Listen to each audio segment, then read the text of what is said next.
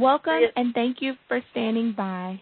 At this time, all participants are on listen-only mode until our question-and-answer session. At that time, if you would like to ask a question, please record your name and affiliation. Today's conference is being recorded. If you have any objections, you may disconnect at this time. And now I would like to turn the meeting over to the Honorable Jane Harman, Director, President, and CEO of the Wilson Center. You may begin. Thank you, operator, and good morning and welcome to those joining from the United States, El Salvador, Nicaragua, and uh, from around the world. Uh, thanks for joining the Wilson Center's 159th Ground Truth Briefing. Discussions like today's are the reason the Wilson Center has been named the number one think tank in the world for regional studies three years in a row. Uh, El Salvador and Nicaragua were flashpoints, um, you all know this, for U.S. foreign policy in the 1980s. I surely remember it was shortly before I was elected to the United States Congress. Uh, they were flashpoints during the Cold War years of insurgency and counterinsurgency in Central America. Now, the so-called Northern Triangle countries of El Salvador, Guatemala, and Honduras are uh, on the agenda as U.S. policymakers aim to clamp down on migration while dealing with the push factors that make people leave their homes in the first place. Today's discussion takes us on a slightly different but related direction. Our speakers are distinguished experts from El Salvador and Nicaragua and will explore how governments in those two countries are responding to the global COVID-19 pandemic. We'll explore what the response tells us about the ability to protect public health, but perhaps even more importantly, what it tells us about governance and the rule of law, something that is a priority focus for the Wilson Center. Uh, Salvador President uh, Nayib Bukele and Nicaraguan President Daniel Ortega have adopted radically different approaches to the pandemic. Bukele has adopted a strict lockdown, while Ortega has allowed and even encouraged large public gatherings. Both approaches are deeply troubling, as our speakers will explain. And just let me mention that in the print edition of today's New York Times, I'm one of the five people on Earth who still reads the print edition of anything, uh, there is an article entitled Outbreaks: Untold Devastation of Latin America. It focuses, or the picture focuses mm. on uh, a brand-new uh, cemetery in Brazil, uh, which has had over 11,500 virus deaths and where coffins are stacked three layers deep. It is enormously disturbing to see a picture like that and read an article like that. And I'm very um, relieved that um, Uh, this 159th Ground Truth Briefing uh, of the Wilson Center will shed uh, light, not just heat, on this problem. So, joining us to guide today's discussion are Cynthia "Cindy" Arnson, the Exceptional Director of our Latin American program, and Ricardo Zuniga, a Senior Diplomatic Fellow on leave from the State Department. Ricardo himself is from Honduras, and he and Cindy have followed Central American politics for decades. We're delighted to have you both, and now please welcome uh, Cindy Arnson, who will say a few words about this program and introduce uh, our other panelists. Over to you, Cindy. Jane, thanks so much, and thanks for your exceptional leadership of the Wilson Center during this very difficult time. Um, I will give a short introduction and introduce our speakers. Um, since taking office in June of mm-hmm. 2019, Salvadoran President Nayib Bukele has clashed frequently with the country's legislature and Supreme Court over issues of executive authority. Bukele remains highly popular in El Salvador, but critics charge that he is weakening El Salvador's fragile and hard-won democracy. He has deployed the security forces even into the legislature to force compliance with his budgetary priorities, and he's clashed with the Supreme Court on issues critical to the separation of powers. Now, as Jane was saying, in the face of the pandemic, he has imposed a harsh lockdown, unleashing the security forces to arrest thousands of people accused of quarantine violations. Across the Gulf of Fonseca in Nicaragua, the authoritarian government of President Daniel Ortega has taken a distinctly different path. Ortega has called the pandemic a sign from God, and the government has allowed and even encouraged schools to remain open, sports events, festivals, and other mass gatherings to take place. But to independent reports from journalists and health workers, some of them just now reaching the U.S. press, paint a grim picture of overwhelmed hospitals and express burials that the government continues to deny. We are privileged to have four distinguished guests from El Salvador and Nicaragua, and I will introduce them in the order in which they'll speak. First, Jose Luis Sanz is director of El Faro, a digital media outlet in El Salvador known for its courageous investigative journalism. Carmen Aida Lazo is dean of the Escuela Superior de Economía y Negocios, known by its acronym ESEN, a prominent business school in El Salvador. Next, turning to Nicaragua, Carlos Fernando Chamorro is founder and director of Confidencial, an online independent media outlet that has faced constant harassment and threats from the government. And finally, but not least, Dr. Jorge Huete, who is the vice rector of the Universidad Centroamericana, the UCA, in Managua, and a medical doctor and director of its Molecular Biology Center. So, Jose Luis, the floor is yours. Well, thank you. Uh, good morning. Uh, first of all, sorry for my accent. Uh, I hope it will not be a handicap for the conversation. But, uh, well, first, uh, some facts. El Salvador has been in, in, mandatory quarantine since March. Um, the international airport has uh, has been closed for the last two months. Uh, the country has been completely closed for, for this time, including any non-essential economical economic activity. In, in fact, two and a half thousand people, uh, as, as Cindy said, uh, has been arrested, accused of breaking breaking the, the lockdown, and they are now in detention centers supposed to be uh, quarantine centers, but fully controlled by military and the police. Uh, the current figures uh, indicate that this early response worked, uh, at least uh, in terms of the spread of the virus. Uh, El Salvador has registered nearly 1,000 cases of coronavirus and only 20 deaths. Put it in perspective, uh, that's the same number of deaths that the violence causes in, El Salvador in only three or four days.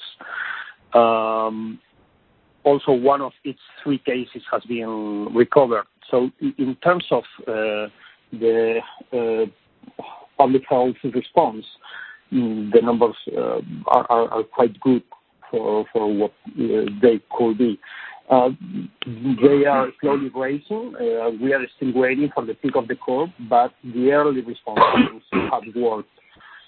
But still, the government has been unable to build a clear and consistent, not to say transparent, uh, strategy to face COVID-19. Uh, the lack of biosecurity gear for healthcare personnel remains. There are complaints about people with and without coronavirus in the same area, so public hospitals. Nobody knows who are the scientific or technical advisors of the president. There is no economic uh, strategy to face the crisis, and there is no clue about a roadmap to open the economy right now. Uh, at the same time, there are almost 4,000 people illegally forced to be in quarantine centers, not only those arrested, but all of all, all these people that came from other countries in the first days of the lockdown, most of them without sanitary warranties. Some of the 20 victims, in fact, were infected in those centers, and hundreds of people in those places have been waiting for weeks the result of their test without any information, not only about their health, but about the date in which uh, they will be released. Uh, even you know this case of, of a man who died in forced quarantine because the military in charge of the place denied him the right to receive medical assistance for a condition not related with COVID-19. So this is maybe the more serious concern about Nayib Bukele actions in this crisis, the arbitrariness. Bukele has signed 24 executive orders in the last two months. Some of, them, of course, within the framework of the special laws that the Congress has approved for the emergency, but some others with illegal dispositions, uh, with the excuse of saving lives. For example, police is now allowed to detain any people in the street that, in their opinion, is breaking the quarantine, and detaining them without trial or any evidence for 30 or 40 days in those quarantine centers. We in El Faro reported cases of people being detained when going to the supermarket, or the case of a woman detained when she was taking her four years old kid to the latrine in front of their house in a poor neighborhood. In this specific case, uh, her name is Cindy Reyes. Even the Supreme Court ruled in favor of the woman, but the government and the police refused to accept the order to release her, she's still today in detention. The Supreme Court has ruled three times, at least three times, against this detention or other uh, decisions uh, of the police president, uh, but Bukele publicly said that uh, he will not submit to these resolutions. Uh, another presidential executive order included the authorization, uh, authorization to the police or the military to enter a private house without any search warrant. A couple of cases uh, were reported, but this seems not to be happening anymore. Uh, and also, uh, again, is an example of the arbitrariness some of these executive orders have been made public and enforced, made effective in, the middle of the night. Two weeks ago, Bukele announced via Twitter a new executive order at 11.30 p.m. to be effective at midnight. Last Saturday, announced via Twitter again a new one with few new dispositions, but still an executive order at 1 a.m. The document saying that it was effective from midnight I mean one hour before. Uh, and, and, that's an example of how he is taking decisions and communicating these decisions. In fact, the decision of closing the entire public transportation system was made public seven days ago at 6.38 p.m., again via Twitter, to be effective at midnight. The result is that the next day, thousands of workers, including doctors or essential workers, have no way to go to work. Some of them work for hours on streets. Uh, others just waited for one of the few private cars allowed to go around to help them. Um, the Human Rights Ombudsman Office has received hundreds of complaints related with police uh, abuse in these days. In one particular case, a police officer uh, shot a 17 years old boy in the legs, two shots, one in each leg. The authorities uh, said that it was an accident. accident. The kid says that he refused to pay a bribe not to be detained, arrested, and then uh, was shot.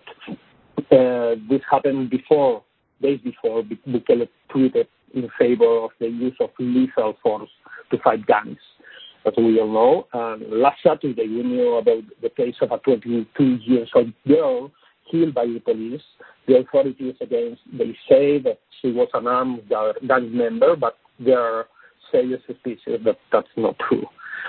Um, again, the, of the characteristics of this government, not only during the crisis, but especially during the crisis, is opacity, uh, the lack of transparency, uh, especially in this case in the use of the emergency funds.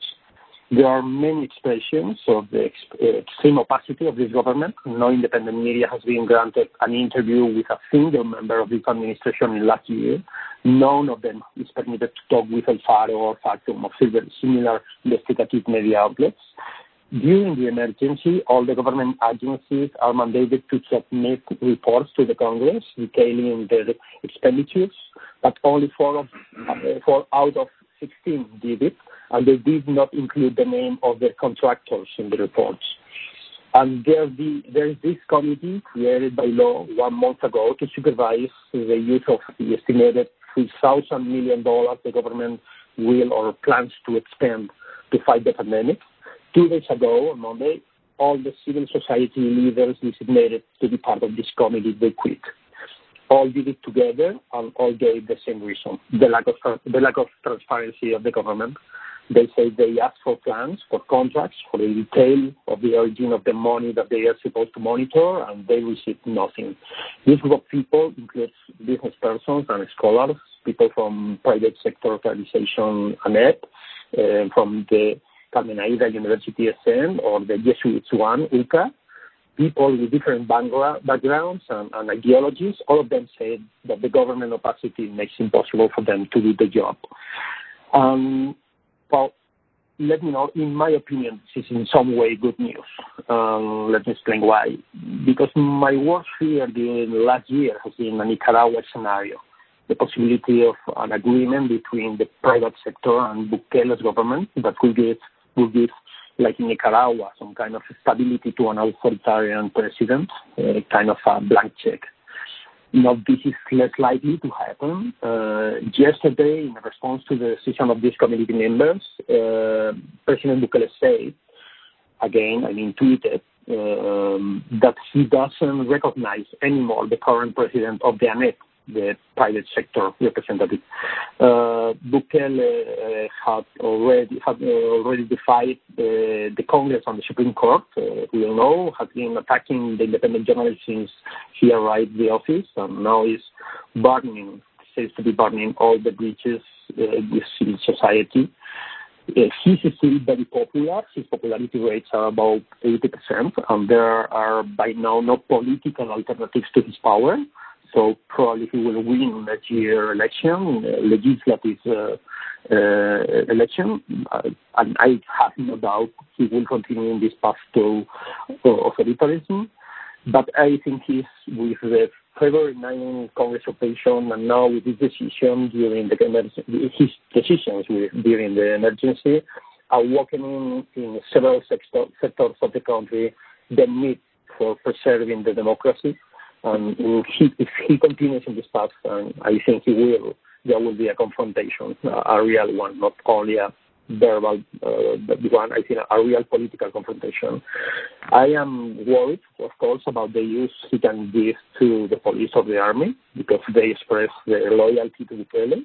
But uh, I was more worried about the possibility of the whole country giving uh, giving into fear I think at some point we are in, the middle of a crisis still to, raise, to, become larger, but also in the start, I think, I hope, uh, of the awakening of public opinion of and public discussions about uh, the health not only of the country but of our democracy. Jose Luis, thank you very much. Um, I'd like to remind callers that if you would like to get in the queue to ask a question um, during the discussion, please press star one. Next, uh, Carmen Aida, please go ahead. Thank you. Well, first of all, uh, thank you for inviting me to be part of this elected group. Uh, it's an honor and to be able to provide some comments additional to Jose Luis on how the pandemic is transforming the social, the economic, institutional, in the political perspective of my country, El Salvador. I am an economist, so I will try to focus on the economic and social consequences so far and the potential impacts in the following weeks and, and months. Uh, first, it is important to notice that this crisis has hit El Salvador at a moment when the level of the public debt was already very high. Uh, at the beginning of, of this year, the debt to GDP ratio reached uh, 72%, a level that is high for our country, especially uh, given the fact that over the last decade we have been lagging in terms of economic growth in, in the region, right? Uh, as a consequence, we have a very limited, very narrow space for expansionary fiscal policy. At a moment when the government readiness right now are in free fall, and at the same time expenditure is increasing due to the many needs associated with the pandemic. So this in turn means that we're expecting that debt will jump to 83% of GDP by the end of the year. This in an optimistic scenario and could easily reach 90% of GDP in, a more realistic scenario. So we all know that debt is increasing for most countries. Uh, but in the case of a low middle income country such as El Salvador, this means that by the end of this year, we will be in extremely fragile macroeconomic position. We will lose mm, margins of maneuver to mitigate the impact of future shocks uh, of a second, for example, round of contagion. Uh, right now, the government is seeking $3,000 million, $3 billion in debt, mainly with multilateral agencies and international markets. But the problem that I see is that the investment climate and the international image of the country has been severely damaged over the last weeks. Uh, well, as you know, actually, the image was eroded since February when, when the president entered into the Congress with, with militaries. Uh, but for now, the growing concerns over the authoritarian behavior of the current administration is, I think, it's posing a medium-term damage not only to our democratic institutions, but on the economic and social progress of El Salvador. So in, in summary, at the macroeconomic level, we're expecting a deep weakening of public finances, uh, also an important impact on remittances. So, you know, like remittances are about 20% of GDP. We receive in remittances the same amount that we receive in exports. Uh, so this will be a, is already a big hit to our economy. We're expecting an important decline in exports, a, contraction of GDP that we have not seen in three decades. Uh, so as Jose Luis said, we enter into the general lockdown on March 14, so six days from now. And we still don't have a discussion on the reopening of the economy. Uh, neither do we have an economic plan. Uh, talking about the economy is, a taboo here in El Salvador. So uh, the uncertainty on when and how we're going to reopen has created a great tension. But in spite of everything, I, believe that the most important effects at this moment are at the household level. So some data: 60% of the labor force work at the informal sector. So hundreds of thousands of families have lost their, their income since we entered lockdown two months ago. Uh, the government provided a one-time cash transfer of $300 per family that was supposed to compensate for the lost income. But this transfer had two big problems. First, a lack of transparency, as Jose Luis said, on, on the criteria for eligible households. And also the fact that the mechanism itself provoked agglomerations, which of course increase the risk of contagion. Currently, right now, the only support that vulnerable families are receiving are food baskets. But as with transfers, we, we don't know the criteria for selecting beneficiaries, and we are aware that these baskets are more like bags, really, provide for a very limited support for the families. So uh, as a consequence, uh, there are already thousands of families that don't have the income to satisfy their basic food needs. So we're starting to see hunger in El Salvador. And to the extent that the lockdown continues for more days, uh, which is the expectation of the government, what I see is an enormous risk that poor people will slide into extreme poverty and even middle income households will slide into poverty. Uh, right now, before the crisis, one out of four families is in poverty. Um, I estimate that, uh, given the magnitude of the of the crisis, this could increase to two families out of four. So, so like we can have a big increase in poverty, uh, given the composition and the vulnerability of our labor force and, and the magnitude of the impact. And not only people in the informal sector are being affected, but even people working at the formal sector are very vulnerable right now. Uh, so, like about 50% of jobs in the formal sector are either in industry or restaurants and commerce. So, and they have been uh, paralyzed over the last month. And the government has not released data on job losses, uh, but we hear of many firms that are closing and are closing for good many maquilas, for example. So lower household income, lower household consumption, an important increase in poverty, malnutrition, and social unrest. I think these are the effects of the crisis at the micro level, which is the level that matters. This, of course, I think will exert pressure on illegal migration from El Salvador to the United States in, in the following months. And, and finally, just to finish my, my remarks, uh, two days ago, as Jose Luis said, five representatives from universities and think tanks two trade chambers announced that they were retiring from the emergency committee that was created by the Congress to manage the extraordinary emergency budget. And lack of transparency, lack of an emergency plan, that the government never presented the plan, eh, were among the main reasons that they expressed for leaving the committee. And this, of course, as you can imagine, has sent shockwaves.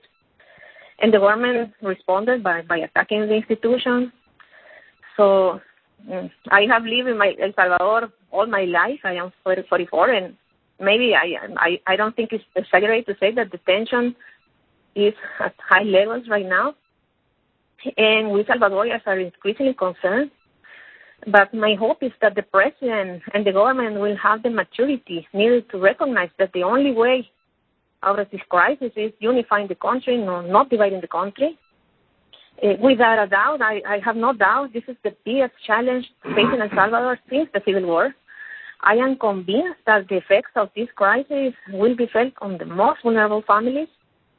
I think we are at risk of losing two decades of poverty reduction and we have to do anything possible to avoid the suffering of hundreds of thousands of Salvadorians.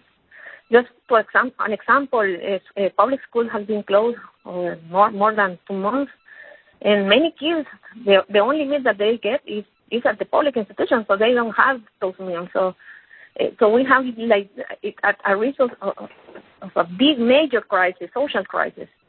And for me, finally, a desirable scenario would be one where the government calls for unity among private sector, the Congress, academia, and work together in a plan for mitigating the social and economic impacts and for an orderly reopening of the economy. I, I believe, I firmly believe that we still have a chance to avoid a major social crisis, a major setback on our democratic institutions. We have a chance, no doubt. But I think we need to see willingness from the government to facilitate an honest and transparent dialogue we have, as Jose Luis said, a very popular president. We still have the chance to correct the way. I think he can surround himself with competent advisors.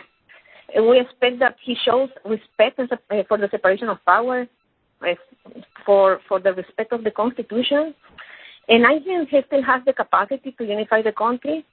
I think the next day will be critical for reducing the tension. So I think we have to well, let's hope for the best, right? And and we'll be happy to, to comment on specific questions regarding El Salvador. Thank you. Thanks so much, Carmen Aida. And now to Nicaragua. Carlos Fernando, please go ahead. Thank you, Cynthia, for everyone. I think there are many differences between El Salvador's Bukele and Ortega's uh, Nicaragua, but I will summarize it in one point. Uh, for Ortega is the lowest point of popularity and legitimacy after 12 years being in power. And two years after the April civic uprising, we are facing a triple crisis, a human rights crisis, a politi- political crisis, and an economic crisis that have imposed three years of consecutive economic recession.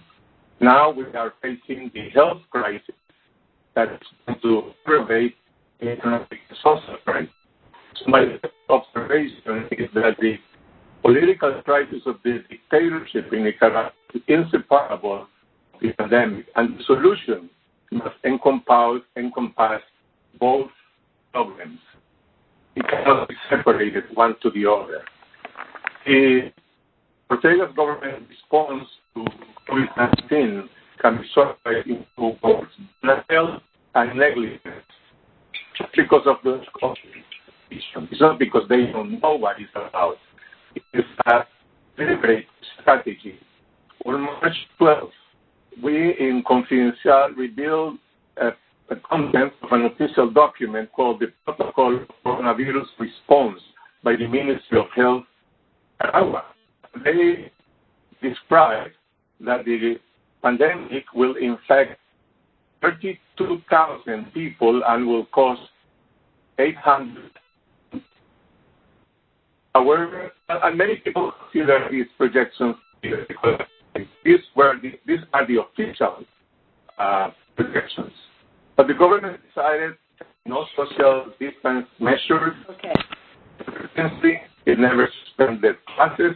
On the contrary, as everybody knows, it has COVID massive activities.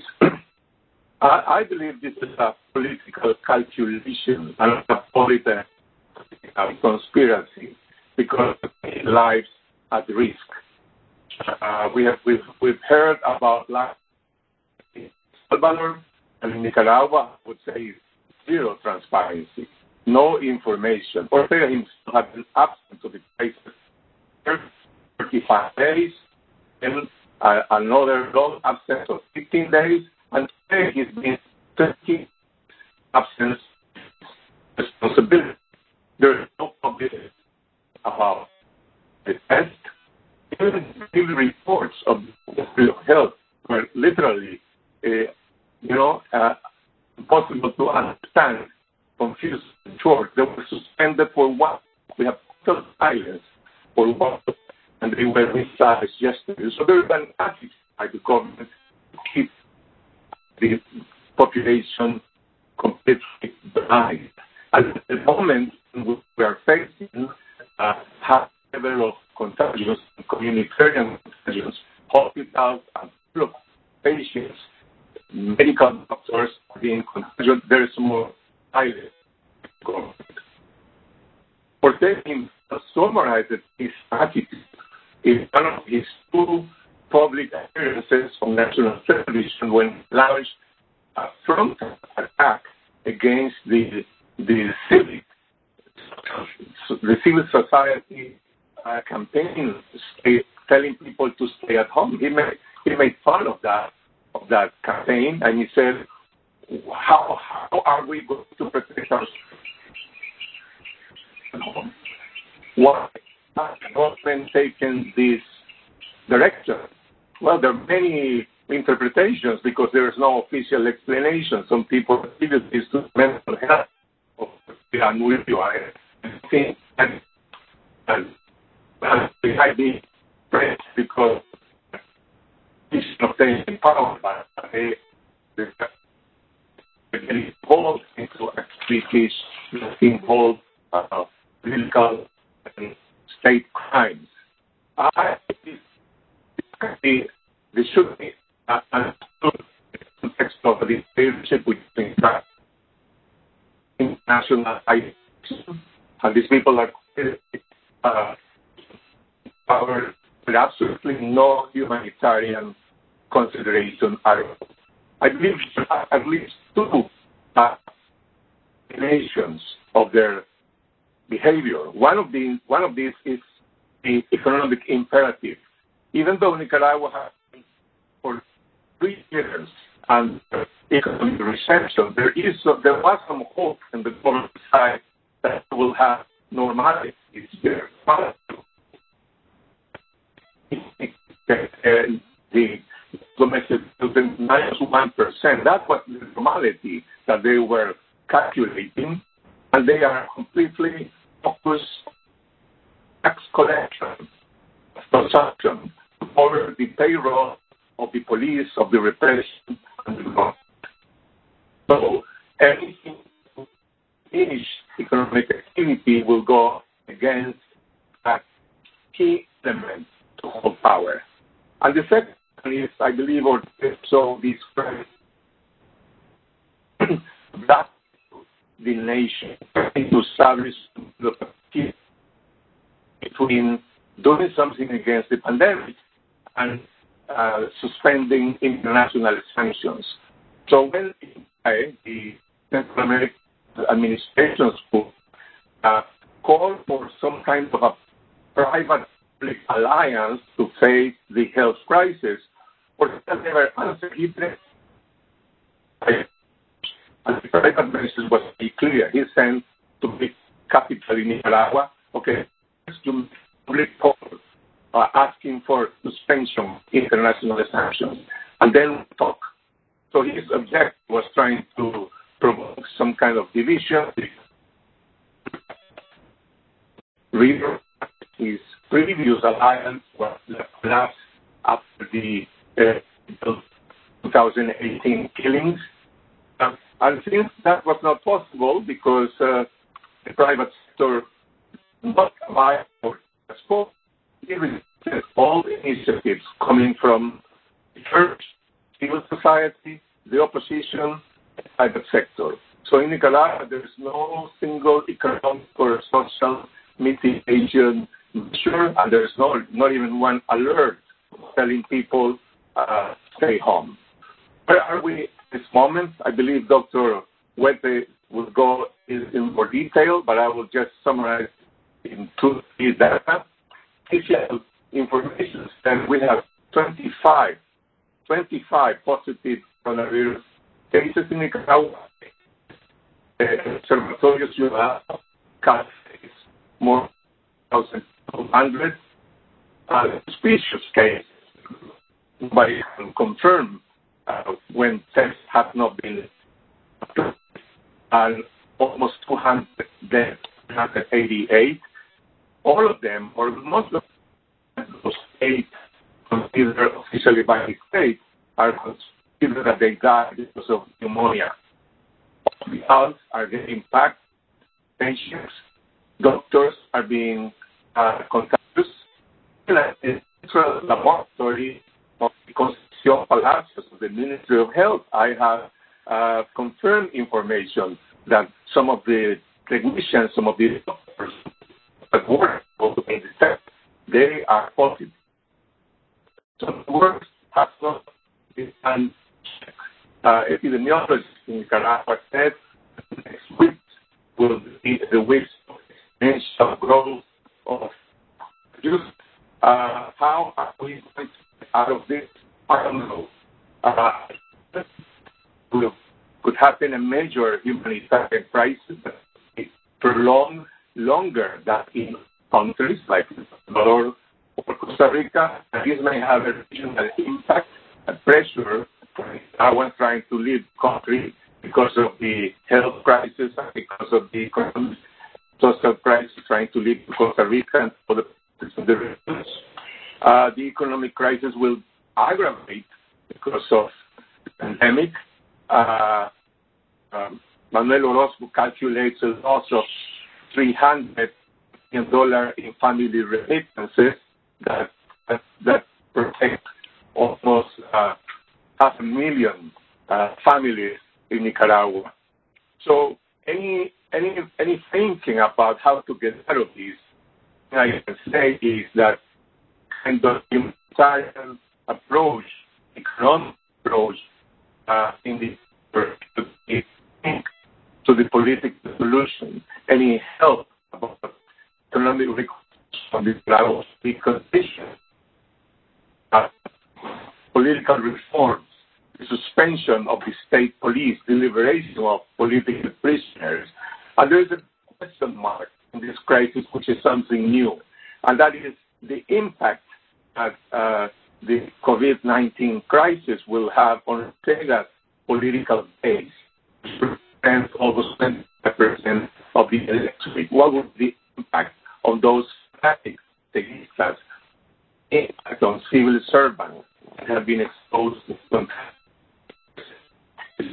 that is being discussed in the country, I, I, I don't, I don't have, I don't have a position, but I believe this is something completely new that will have an impact in the political crisis. So, one word, more national pressure, more national political pressure will be inseparable uh, in this crisis about fixing the in order to look for a solution that will face both crises, the dictatorship crisis, human rights crisis, and pandemic. Thank you very much, uh, Carlos Fernando. Uh, Dr. Huete, would you uh, uh, please go ahead? Medical doctor, but I am a science doctor. Uh, and my research is focused on molecular biology of infectious diseases. Um, although all Central American countries are reporting increasing numbers of positive COVID, it's becoming clear that Nicaragua may become the new epicenter of the pandemic in the region. Unofficial reports reveal that infections and deaths are beginning to escalate. Over the past few days, hundreds of new infections and deaths have been revealed by medical professionals and family members of the sick and also, as Carlos Fernando was saying, by the Independent National Observatory. The government is always reluctant to publish real data on sensitive issues, is consistently underreporting the contagion level and the number of deaths. The government has adopted virtually no health measures to address the pandemic. They have ignored WHO recommendations for massive testing, quarantine, and social distancing. When the pandemic reached the region in March, all the Central American countries quickly agreed to introduce a number of measures. Nicaragua was the only country not implementing them, but it ended up with closed borders only because neighboring countries closed theirs and because all airlines canceled flights to Nicaragua. The only action that Nicaragua claimed to be implementing was epidemiological control and surveillance of the borders, a very relaxed vigilance which relied mostly on travelers declaring any symptoms. The government began to adopt some measures only after the true scale of the epidemic, which uh, within Nicaragua could no longer be hidden from the public. Schools and universities never closed, except some in the private sector. All Central American countries received coronavirus test kits donated from South Korea, but the Nicaraguan government has yet to reveal where and how they have been used. The government did not do enough to prepare for an outbreak. That's it. We lost four precious months. In justifying their approach, the government fluctuates between neglect, we have other problems, and bravado, we are the best. The Ministry of Health sent hundreds of health professionals to carry out thousands of door to door home visits to talk about virus without masks. Wearing masks was not part of the presentation, nor was self quarantine. Those home visits presented possible sources of infection, and many people feared that the visits were meant to spy on the opposition or to spread the virus. The government defends its actions by relying on the absurd argument that Nicaragua has an excellent healthcare system, calling it the best health system in the Americas. They claim the superiority of the Nicaraguan community family health model as opposed to models in Europe. Were public health measures to fight coronavirus adequate? In the absence of effective containment actions, a significant proportion of the population will get infected. As this is now occurring quickly, it's overwhelming the precarious health system. Another problem is that because the government has repeatedly downplayed the seriousness of the virus threats, many doctors and nurses are getting sick as they were not provided the appropriate safety equipment. This in turn is contributing to weakening the health response by letting the virus enter freely into the country and by promoting contagion through all the touristic and political activities, the government has done the contrary of what a system focused primarily on prevention and community health would recommend. Quarantine and social distancing will be essential in any preventive health uh, medical system. Carlos Fernando already talked about uh, the social political crisis, and we are left after the past two years in the middle of a horrific human rights crisis, police repression, paramilitary gangs. What is the nature of that wonderful community family health model? Well, according to MINSA, the Ministry of Health, Nicaragua has just 0.9 doctor per 1,000 people. 12 hospital beds for 10,000 people and less than 8,000 beds in total for a population of 6.4 million people. However, the government admits that only 15% of critically ill patients would survive COVID. Although the government has admitted to having some 160 mechanical ventilators shared by uh, 37 hospitals, Independent medical associations estimate only half of those. Nicaragua allocates only 3.4% of its GDP to healthcare, compared to Panama at 5.9 or Costa Rica at 6.8. Let's also keep in mind that there's no universal health care in Nicaragua. Nicaraguans may be able to see a provider for free, but they have substantial out-of-pocket costs for medicines. Clearly, Nicaragua does not have the best health system in the Americas. Many Nicaraguans, about half a million people in 2019, suffer from chronic diseases, which places them at greatest risks for more serious illness should they become infected by coronavirus. What to do? The worst thing to do is what the government did to stand idly by in the face of the pandemic. In terms of a system that cares for citizen lives, doing nothing is always worse than overreacting. At this point, it's no longer possible to contain the virus spread through Nicaragua. Now the focus must be on slowing down the virus spread, which would help flatten the curve and save lives. The most effective way to do to do so is through social distancing, which includes canceling large-scale events. As Nicaraguans struggle to contain the virus, it's more important than ever to turn to expert advice and call for international aid, including requesting the assistance of human rights organizations. In conclusion, I'm not very optimistic that we still have time to avoid falling off the cliff.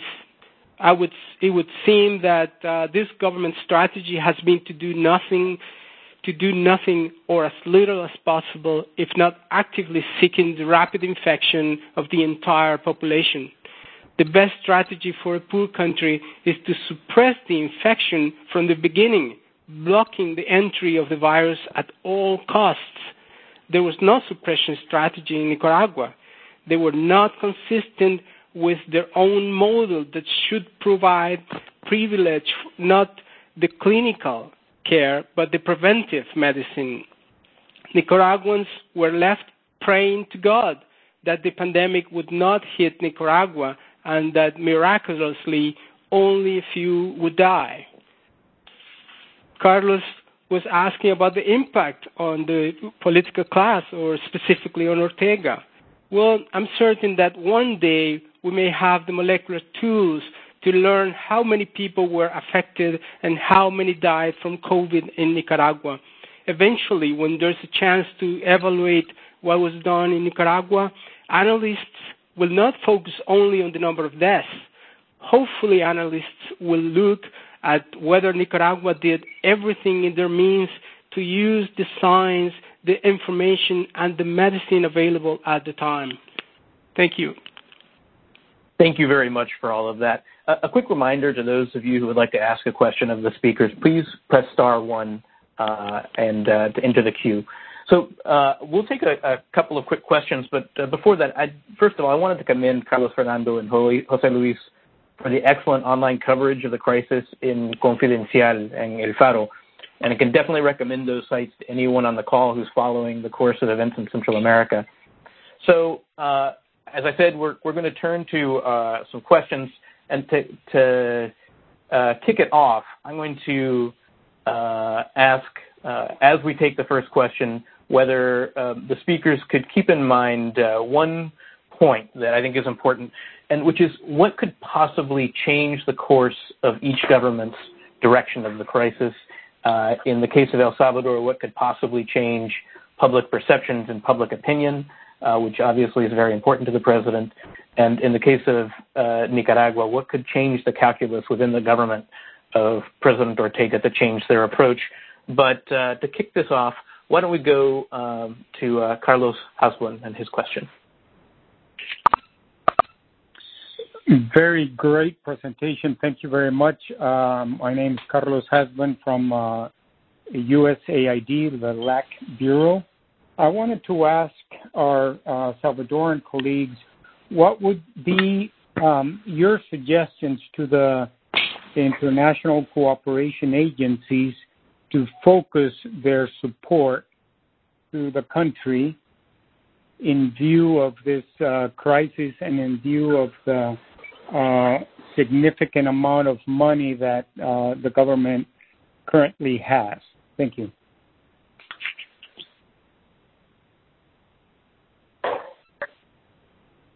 What, Jose Luis, why don't we uh, go with you and then uh, Carmen Aida, please go ahead. Um, well, um, well, it's not something I, I am. I, don't know if I, want to say that, but uh, I, think first of all, uh, uh, reinforcing civil society. I think is vital in, this moment. Um, in terms of democracy and in terms of um, um, sustaining the public debate. But in terms of the crisis, the thing is we can assume that, the, response has a lot of needs, but we don't even know in which areas.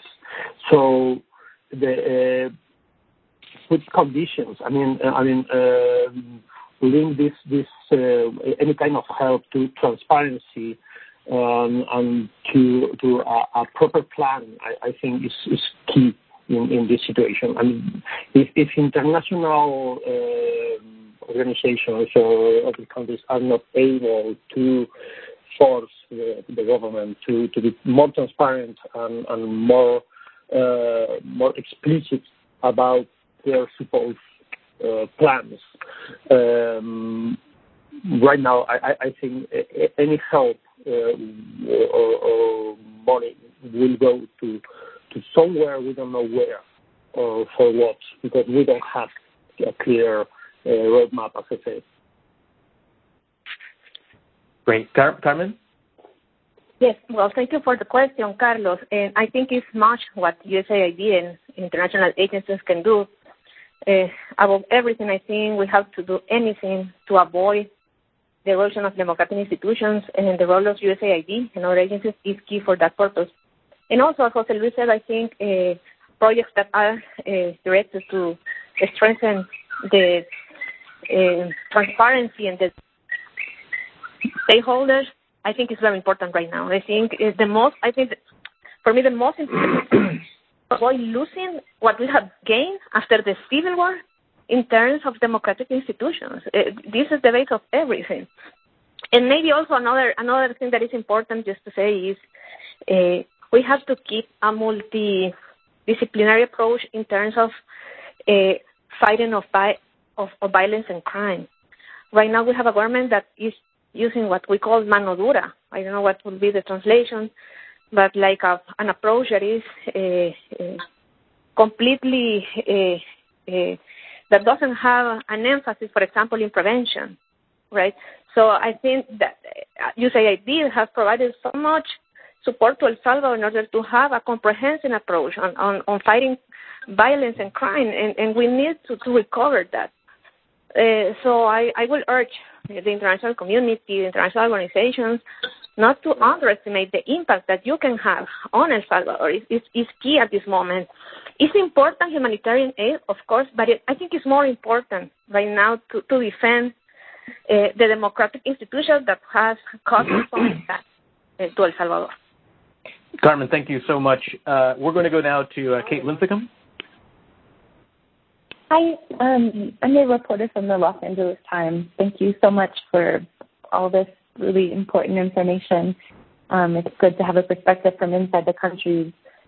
I was wondering um, in Nicaragua whether you're seeing um, activists, anti government or pro democracy activists playing any role in like trying to combat the pandemic. Um, are there are people what are people doing on their own um, to try to protect themselves and protect their communities? Um, are there any interesting uh, sort of things that are happening at more of the ground level? Thank you. So, who would like to pick that one up? Well, I'll say a few words about that. I guess uh, Jorge can tell us more. well, everything that is being done in Nicaragua to preserve life is being done by citizens, by civil society organizations, by activists, by doctors. Uh, there, there is a pronouncement by more than 500, uh, 500 uh, specialist doctors the government about their negligence. Uh, activists, activists are focused on sharing information, establishing uh, transferring people that need it and go out to the streets because and, and, and that's why the government is attacking so brutally the campaign about stay home. But remember, Nicaragua is mostly an informal economy. 70% of the population the formal sector. So even if they want to stay home, it's very difficult for people to go out to make the, to make their lives. Yes, the, I think I would say that the, the, the doctors community and the scientist community is a leading voice in Nicaragua, and political activists are depending on them to promote this crusade to preserve lives and telling people to stay home. Thank you. Would anyone else like to uh, jump in? I have an observation on that. Um, can I say something? Please. Uh, yeah, I'll just add to what Carlos was saying that uh, you know the the population in general uh, has been adopting their own methods of prevention and there have been quite a few uh, independent organizations, both uh, medical and scientific associations, including the Academy of Sciences. There's a multidisciplinary scientific committee also uh, providing information and guidance to the public. And this has been really important to the population, you know, and these committees, these organizations have been calling to follow the advice of WHO. However, I have to say, you know, that um, by ignoring uh, the advice of these scientists and experts, the government has also undermined the role of science in Nicaragua. And it's really a pity that, um, especially because at uh, the arrival of the epidemic, Nicaragua had dozens of experts, you know, in different areas of sciences and medicine who could have supported them in making strategic decisions but they did not uh, need you know, to resort to Cuban doctors to appropriately attend the problem of Nicaragua because Nicaraguan specialists have a much, uh, much or better experience than those Cubans. You know, for decades, epidemiologists, virologists, molecular biologists have formed and have valuable world-class experience in Nicaragua. So it's a shame that they have not been considered by the government and the government would rather trust their political allies rather than the Nicaraguan doctors. And I think it's about time that they start calling universities to t- play a serious role in helping uh, handle properly this disease. Uh, you know, and there's so much that we have lost. You know, there's so much research that Nicaragua could have been doing. You know, describing the clinical cases, uh, describing the clinical approach that should be used. You know, describing what the real epidemiological data are, which we don't know so far and also determine, you know, the biological strains of viruses that are circulating in Nicaragua. All of this has been done you know, by scientists in Costa Rica. And Nicaragua has as much experience as they have, so we could have done a lot. And it's really a shame. And we don't really know who is advising the government, if there's any uh, scientists, you know, advising them. We do see on TV, you know, some of those uh, physicians that are really administrators, you know, of hospitals and they're really uh, can see their political credentials, but we don't know what medical or scientific credentials they have, and they should take responsibility for all those wrong decisions that they have taken. Many thanks. Uh, so we have callers. We have a, a 10 minute extension on this uh, event, given the number of people we still have in the queue and the quality of the discussion. So we're going to continue on. Next, we're going to call on Alex from Insight. Uh, good morning, everybody. Uh, as a deeply concerned Salvadoran, I want to thank Cindy for holding this very important briefing and also want to add my voice to Jane Harman's highlighting your exceptional leadership. Uh, now, picking up on, Ricardo's call to focus on what might change the course in El Salvador, I have two questions. First, the legislative decree 608, which authorized the government to seek up to $2 billion in outside financing, including issuance of bonds and loans uh, from IFIs, included a supervision committee that was referred to in the remarks. Now that the civil society members have resigned just two days ago, one can argue that this committee is no longer operative. So since the committee was a requirement in the law, will IFIs or potential bond buyers still consider that the government retains the legal authority to issue bonds or conclude loan agreements? And the second question is, there are important international voices that are absent, especially in the U.S. Ambassador Kozak uh, called the constitutional crisis in El Salvador a difference of opinion, quote. And the OAS has been silent regarding human rights violations. PAHO, through its representative in El Salvador, is lending legitimacy to the government's internment strategy. There have been no calls in the U.S. to review military and security assistance to El Salvador, given the Army's and police disrespect for legal norms. So the question is, how can the U.S. administration and Congress, in particular those two, be moved to change U.S. policy towards El Salvador? Carmen, why don't we start with you on the first question, and then uh, uh, both of you can, can respond to the second. Uh, sorry, with me? Uh, uh, yes, Carmen. Yeah, Carmen. Yes, okay. yes, yes, yes sorry. So with the first question, so as, as you say, the five representatives from the private sector left the committee two, the, two days ago. So what, what is going to happen is that the committee will be composed only by the, by the government members. Just so this committee was compounded by 11 people. The government ministries, uh, they have the majority anyway. So probably the Congress will accept the resignation of the private sector, and the government will retain uh, the capacity to decide over the use of the of the funds, which already was was happening because the reason why uh, think tanks and, and universities resigned was because the decisions were not taken there, were taken outside of the committee. So I think this is a bad sign, as you say, uh, to the uh, uh, maybe to the bondholders, to the private community, because it, what it shows, the way it's interpreted, is lack of transparency. But in my expectation, what I have heard is that the government is looking for ship funds in multilateral agencies with the BCE, I don't know what, what would be the, the translation, but the Central, the Central American Bank, the IDB, the World Bank, and the IMF. Uh, remember that El Salvador has uh, obtained almost $400 million from IMF over the last month, which was also like a, a good sign, uh, at least for the outside community. So I think maybe the government will have the capacity at least to raise the $2,000 billion without the participation of the private sector. And, the second question was regarding what is the position of the U.S. foreign policy on El Salvador.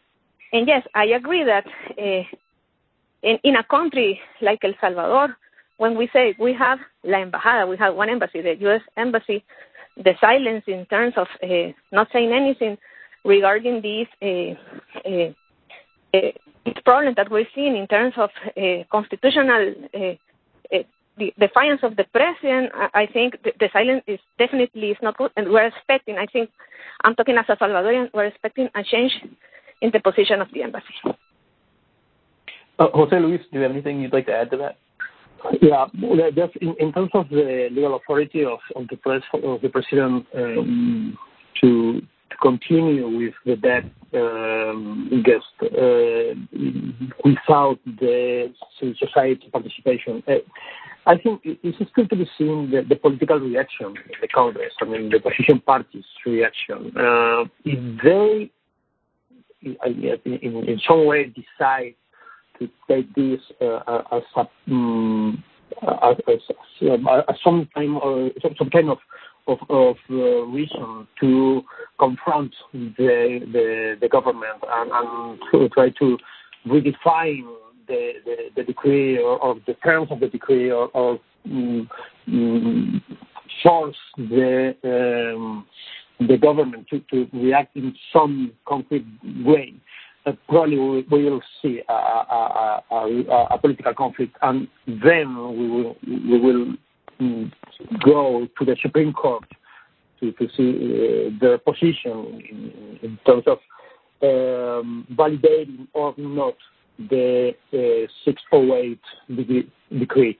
Uh, again, I, think that this falls in, the table of, discussion of of the the political plural discussion and uh, in the legal discussions. We are uh, improving because uh, right now, as I said, my, biggest fear is to continue with this unilateral management of the crisis um, of any decision. Um, I, I, don't have too much to say about the United States administration um, position uh, and how, they, could react. I, I don't have uh, any hopes in, this area. Great, thank you very much. Uh, so uh, we have time for a couple of more quick questions. And uh, just so all the listeners know, we're also going to have the audio of this call on the website for uh, the Wilson Center's Latin America program by later today. So uh, next, we're going to go to Mac Margolis of uh, Bloomberg Opinion. hi. Um, thank you very much for having this. This is a, fascinating session. Um, and I wanted to ask a question specifically to um, uh, Professora Carmen about uh, the emergency aid. One of the problems um, in many Latin American countries now uh, has been to uh, identify and find people to distribute this emergency aid. Many countries, I believe El Salvador included, have traditional cash transfer programs, but the problem of the informal sector the many people in the informal sector affected means that uh, many people have fallen through the cracks and they're sort of invisible because they're not on the traditional social register. I wonder if you might uh, give me an idea of um, how many people are in this situation in El Salvador. In other words, how many people are um, not registered and, and therefore difficult to find, and, and how does the government do that and distribute aid to them? Thank you for the question. Uh, so far, the government has not released information on what was the criteria used for uh, giving the $300 transfer to the family. They said that this was going to be given to families based on the consumption of, of energy, uh, of electricity at the household, but there are so many problems of people that, for example, the bill is not under their name, but is under the name of somebody else, so they didn't receive that. Or, for example, people that doesn't have energy at their homes or that they connect through the neighbors. So we don't still have a, a like a estimation of how many people that deserve to have uh, this transfer didn't receive this. Because the problem is that El Salvador doesn't have a social protection system with uh, people registered to receive uh, subsidies under the system. This is this is something that I, we have to admit. The government wanted to do something, do something very fast, tried to do that way, uh, and now the social, the civil society we are saying, okay, please tell us how, how did you do it? What were the criteria? How many people were left behind, as you say? we still don't know, so I cannot like provide an accurate estimation of that. Uh, we have heard from many stories uh, that people that call me, for example, saying, "Can you check on my uh, on my identity number if, to to see if I received the you know the subsidy?" And so and they and, and they haven't. the government is not giving the three hundred dollars anymore because it costs El Salvador like four hundred million dollars, and we don't have the fiscal space to do that in another another month. Mm. So now they are giving away these food baskets. And also, we're, we're, we're asking, okay, what is the criteria? How you're going to, to focus these aid?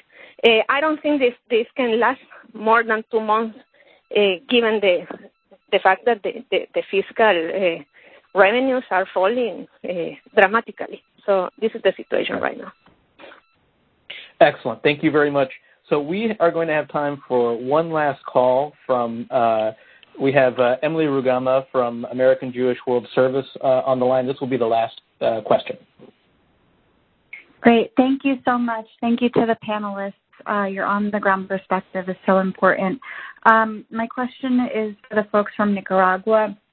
Um, do you think that the the strategy to promote mass uh, contagion is also sort of a political calculation by Ortega to have a more quote unquote legitimate excuse for postponing the November uh, 2021 election? I, I, I think we cannot exclude that possibility for, for many others. I mean, I believe Ortega has also has always a menu of different options about how to hold power, how to extend uh, his control of power. He's not he's not thinking of what reforms will facilitate governability in the country, how to prolong his staying in power. Actually, one of one of the main government uh, propagandists, William Grigsby, said the other day, "Well, what about elections? Well, phone. Thinking aloud what many people are asking about. Elections are scheduled for late uh, next year.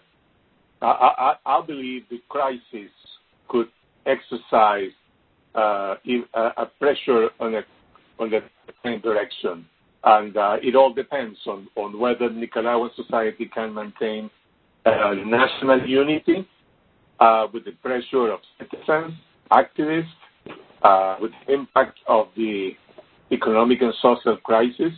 But we also need a much more, let's say, proactive, decisive action of big business. I mean, they really have to to make a stand about whether they are or not for political change. They're going to wait for Ortega to destroy completely the country. We need more national pressure and more international pressure in order to the, the conditions for those political and to go to election. Where on Ortega to decide, well, he will he will give emergency or whatever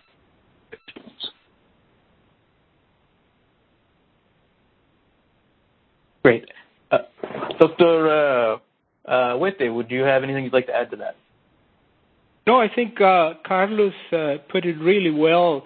Um, you know, I would just say, let, you know, for people abroad, uh, people in the U.S. or Europe or elsewhere, you know, let, let's bear in mind that uh, we in Nicaragua, we don't really have democracy anymore. Formally, we do, but in reality, there's no democracy in Nicaragua. There's no rule of law. There's no way that a political party can come to power, you know, through elections. So this really needs to change a lot. You know, we don't even have a president because you know Ortega is absent. Uh, you know, the the real president is his wife, who was never elected to that position.